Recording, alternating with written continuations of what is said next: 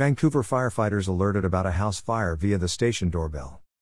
Crew members came to the front door and found two frantic children pointing across the street from the fire station stating that their house is on fire.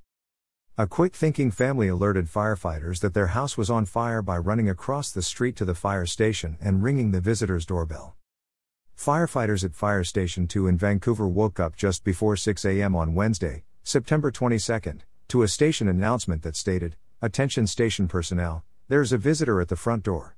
Crew members came to the front door and found two frantic children pointing across the street from the fire station stating that their house is on fire. Firefighters then ran to the fire engine to don their turnout gear and drove the apparatus across the street, arriving in record time. Upon arrival, crews found a residential house at 2101 Norris Road with light smoke throughout the structure. Homeowners stated they applied water to the laundry room behind the dryer and had sent their children to the fire station to alert the firefighters. Crews stretched a hose line inside to further cool the hot spots using a minimal amount of water. They also checked the attic space to confirm that the fire in the laundry room didn't spread vertically. The fire was brought under control by the homeowners, but fire crews spent a little over an hour assisting the residents. The Red Cross was requested to provide aid to the four displaced family members. The cause of the fire is under investigation by the Vancouver Fire Marshal Office.